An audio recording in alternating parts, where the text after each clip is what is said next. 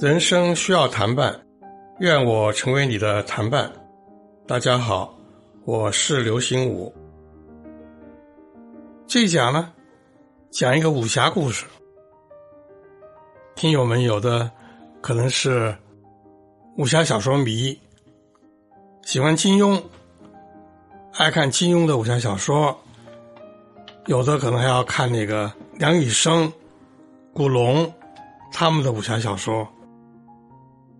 其实，武侠小说、武侠故事，在中国啊，自古就有。在三言里面也有武侠故事，在《醒世恒言》的第三十卷，回目叫做《李延公穷敌遇侠客》，就是一个非常精彩的。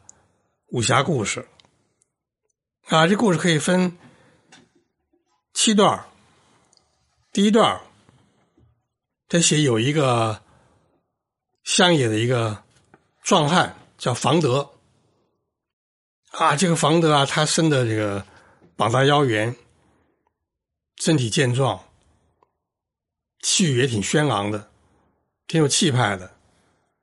但是呢，生活的不如意。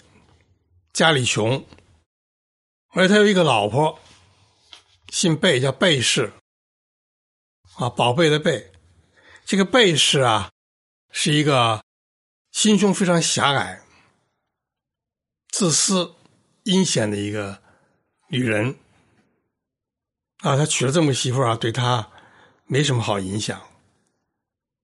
那么有一天呢，这个房德呢，就觉得自己这个冬衣啊。不够温暖了，就希望这个贝氏啊，给他再想办法呀，提供一下温暖的冬衣，或者呢，把原来的冬衣呢加厚，或者新做。这贝氏就很不耐烦，说了一些这个尖酸刻薄的话，气得房德啊，就离家出走。家里没有温暖，到哪找温暖呢？到一个庙里面。走进去一看呢，这个庙里面呢，有一面墙啊，上头画了一只鸟，一只大鸟。可是这个鸟呢，只有身子没画头，没有鸟头。这方才一看，这个鸟怎么这样呢？怎么是个无头鸟呢？就捡起这个墙底下的这个。扔在那儿的这个画笔啊，就给这个鸟啊添了一个鸟头。没想到他刚一添完这个鸟头以后呢，庙里涌出了一群人，围着他，叫他大哥。怎么回事啊？这庙里面原来就窝藏了一伙这个不干好事的土匪。这些人啊，到处这个去偷东西、抢东西，可是他们呢，互相不和，没有头没有一个镇得住的人，所以他们就故意在灵庙里面的墙上画了一个无头鸟，就约定说哪天有人来啊，把这个头添上。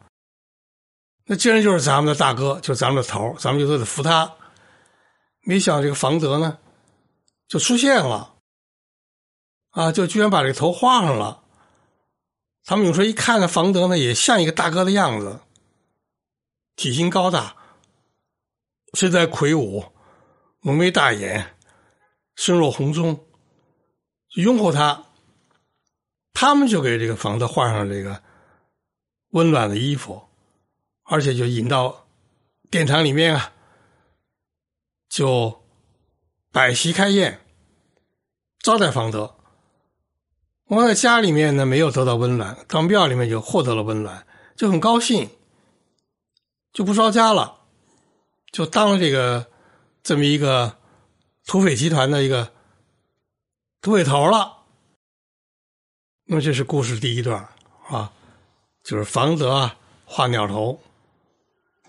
第二段故事呢，可想而知啊，这群人在当地啊到处这个去偷东西、抢东西、做坏事，很快呢就被人告发到官府，官府就派这个捕吏，就是办事的人员。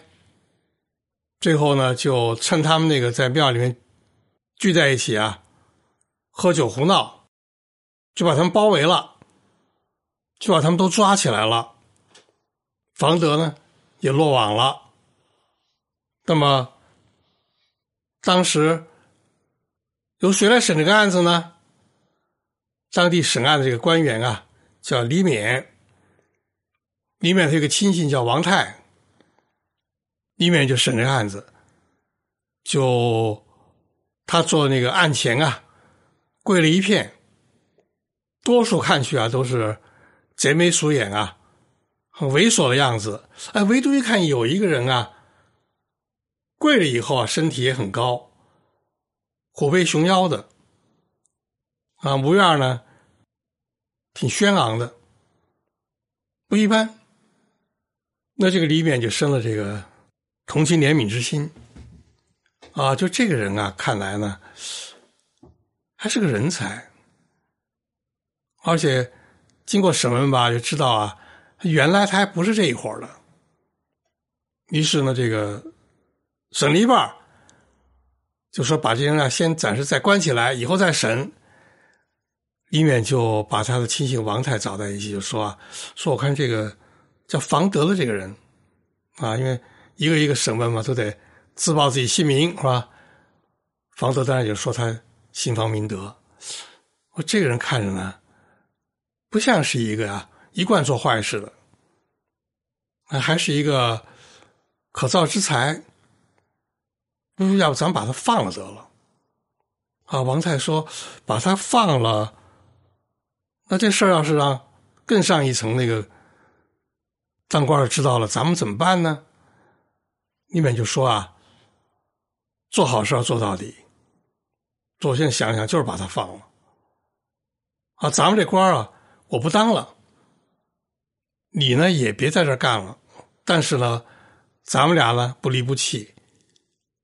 我回老家把你带上，啊，咱们另谋生路，就把这房子啊放了算了。这他们俩就做主啊，最后就。居然把这个房德就放了啊！放了以后呢，这个这案子就用比较草率的方式吧，就结案了。完了以后呢，李勉和这个王泰啊，他们呀，就等于隐居起来了，就回到李勉老家就隐居起来了。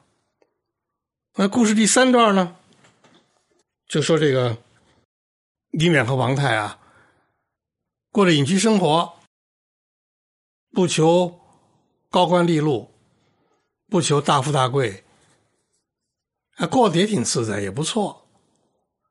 那过了几年以后呢，李勉就说啊，还是可以出去走动走动。就想起来呢，在常山地方啊，有一个严太守，啊，是父辈的这个世交，是个朋友。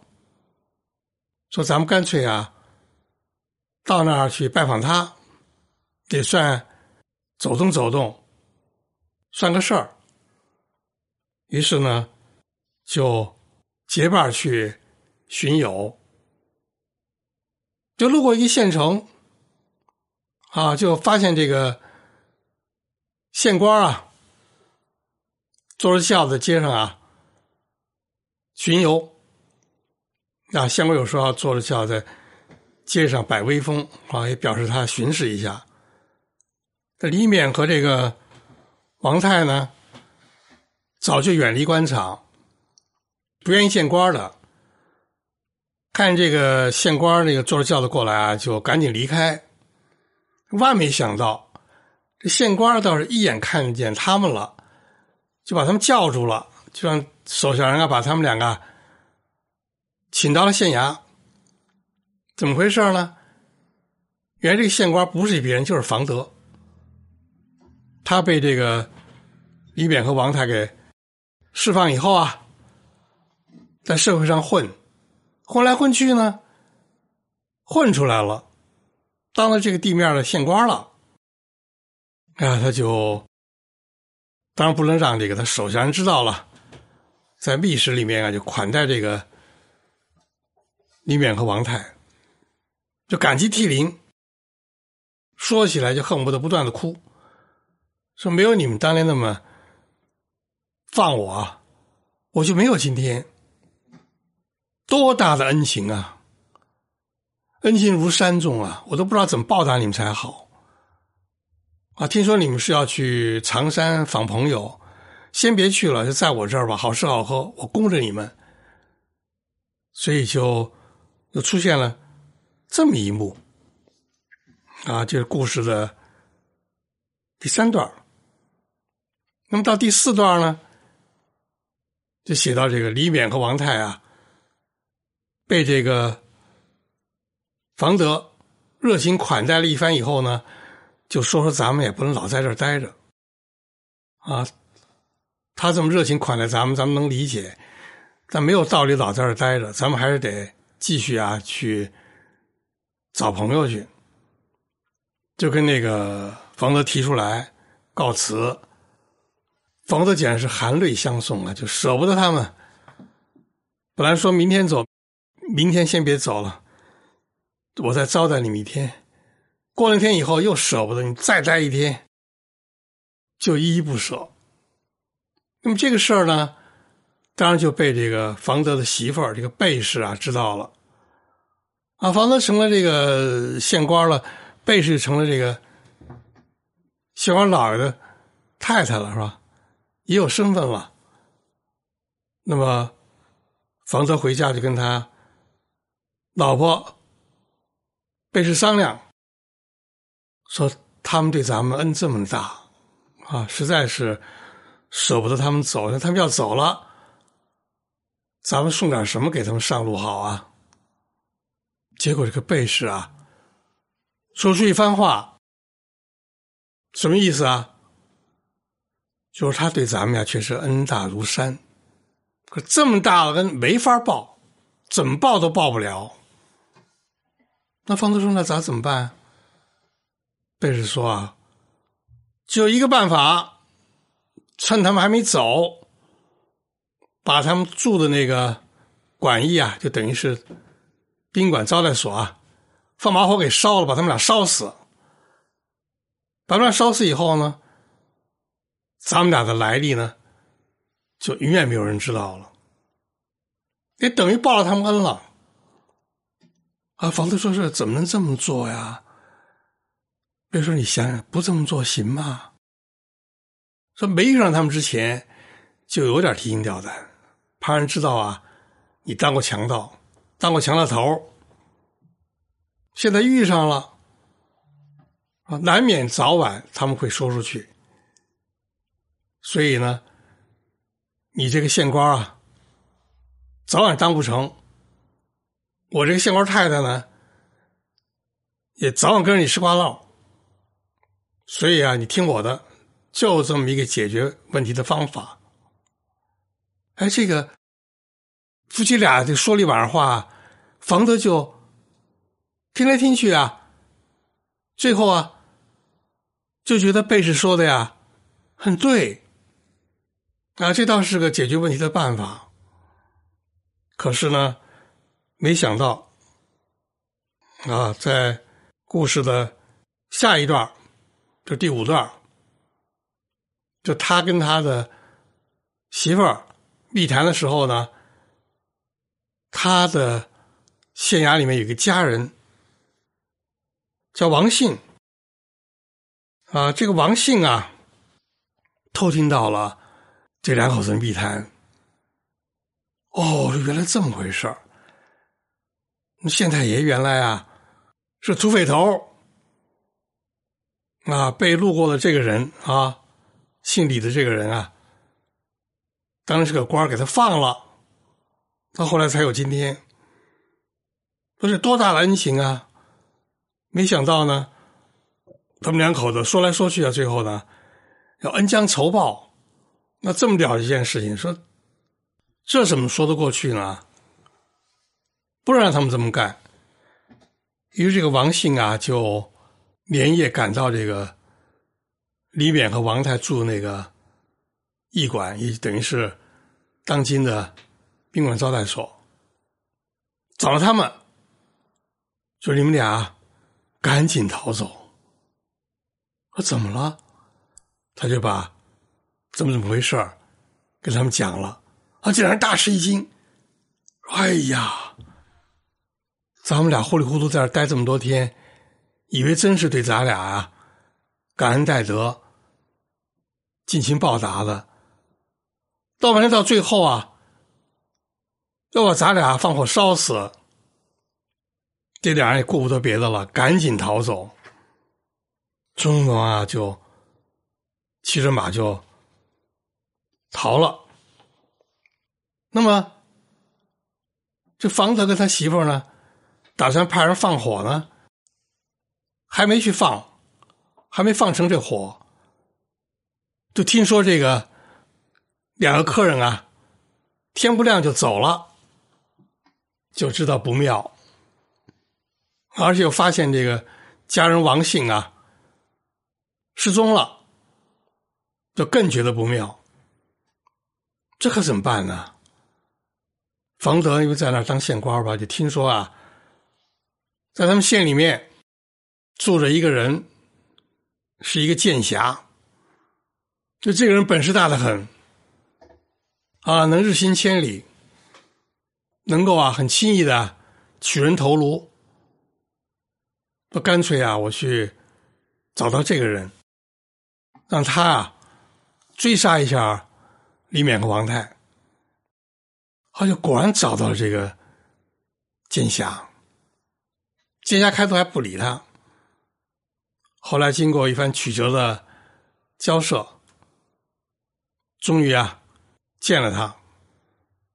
房子就把这个事情啊说成这个样子，说这个这个李勉、这个王太两个人啊，当年啊害过我，我明明是一个良民，却把抓到衙门里面呢，屈打成招，说我是土匪头子，害我不浅。我记得他们路过这儿呢，我呢不念前恶，款待他们，当做朋友对待。没想到呢，他们俩现在呢潜逃了，肯定是啊，要进一步去诬陷我，说入土匪头子，坏我的前程。啊，说你既然在我这个地面上啊，是这儿的一个剑侠，你帮我忙。啊，你得这个主持正义啊，帮我清除这种罪恶的小人。那今天一听啊，有这等事，行，我给你解决问题。那么最后到了故事最后一段，是吧？这故事前面说了，回目叫什么呀？李延公穷敌遇侠客。李延公就是这个李勉。啊，穷敌就是一个破落的一个旅馆，遇侠客，他究竟遇的是谁啊？到故事第七段就揭晓了。啊，这个李勉和王太啊，气喘吁吁，跑了几十里路，跑不动了，在一个破旧的旅馆里面啊。暂时啊落脚，那店主人觉得很奇怪了，你们怎么回事啊？看你们这个形态啊，不正常。说实话，有点可疑。你们遇上什么事儿了？怎么这样啊？哎呀，这个李勉跟王太跟他说：“说你可不知道，我们是这么回事儿。”那么客店主人就耐心听他们两个呀，从头到来。他们就把当年这个情况啊，一段一段讲给这个店主听。哦，店主听，好奇怪你们的事儿啊！说原来古话就有啊，这种说法叫做升米恩，斗米仇。什么意思啊？就是你救济人啊，一升米，人家觉得啊，你对他有恩情，那就可能呢会报答你。你给的更多，不是一升米，是一斗米，你这恩情太大了，对方觉得呀，无论如何也报答不了了，反而会啊生出仇杀之心，干脆把你灭了。今后啊，实际上就没有人知道我有今天啊，是因为你的恩德了。啊，这个自古就有这种说法，啊，就是小恩成友，大恩成仇。说闹半天呢，你们现在遇到这个情况了。当然，你把他放了，你这个恩也有点大的没道理了，是吧？他明明就是那个。土匪头嘛，只是看他这个心态很好，是个人才，就大发善心，白白把他放了，而自己官都不当了。你这种恩大如天啊，最后呢，换来的呢是仇大如海。这个李远和王太正跟那个店主说着话呢，忽然就发现那个旅馆的床底下有动静腾就。床底下窜出一个侠客，哎呦，把这三个人吓得瑟瑟发抖，是怎么回事啊？啊，这个侠客啊，手里还握着剑，就说原来是这么回事啊。说我就是这个冯德派来追杀你们的，啊，他跟我说的完全是另外一个故事。啊，说是你们两个联合起来呢，诬陷了他，当时就错判了他。啊，现在你们那个混到地面上啊，他给你们好吃好喝，可你们呢，居然啊，还想啊逃走，去告发他。我现在听你们这一席话哦，我也是个明白人，我一想的话呢，他的说法。破绽太多，你们的说法呀，严丝合缝。看来这个房子就是一个奸诈小人。说你们等着，你们别动。这侠客啊，嗖一下就一道白光就飞走了。后来就把这个房子和那个贝氏啊，就都杀了。这样李勉和王泰呢，才彻底的。获救了，啊，这就是三里面一个非常精彩的侠客故事。听我们听了，有些什么感想呢？听友们好，我是刘新武，我的在喜马拉雅平台的电台，听见刘新武读书与人生感悟。二零二二年的第五次直播将在十二月十四日星期三晚上十九点开始。这次直播的话题呢，就是咱们一块聊一聊《红楼梦》里面公子小姐的雪中穿戴。大家都知道，《红楼梦》从第四十九回以后。连续好几回写都是冬天下雪的情况。那么雪中呢，荣国府大观园的这些人们，特别是公子小姐，他们呢有很多的活动。书里面呢详细的交代和描写了他们的雪中穿戴。那么咱们就聊一聊书里是怎么写的。他写这些穿戴，仅仅是为了让我们知道他们穿什么戴什么吗？应该还有别的深意吧？咱们一起探讨。希望大家呢，能够在十二月十四日晚十九点，跟我呢在电波中相会，咱们不听不散哦。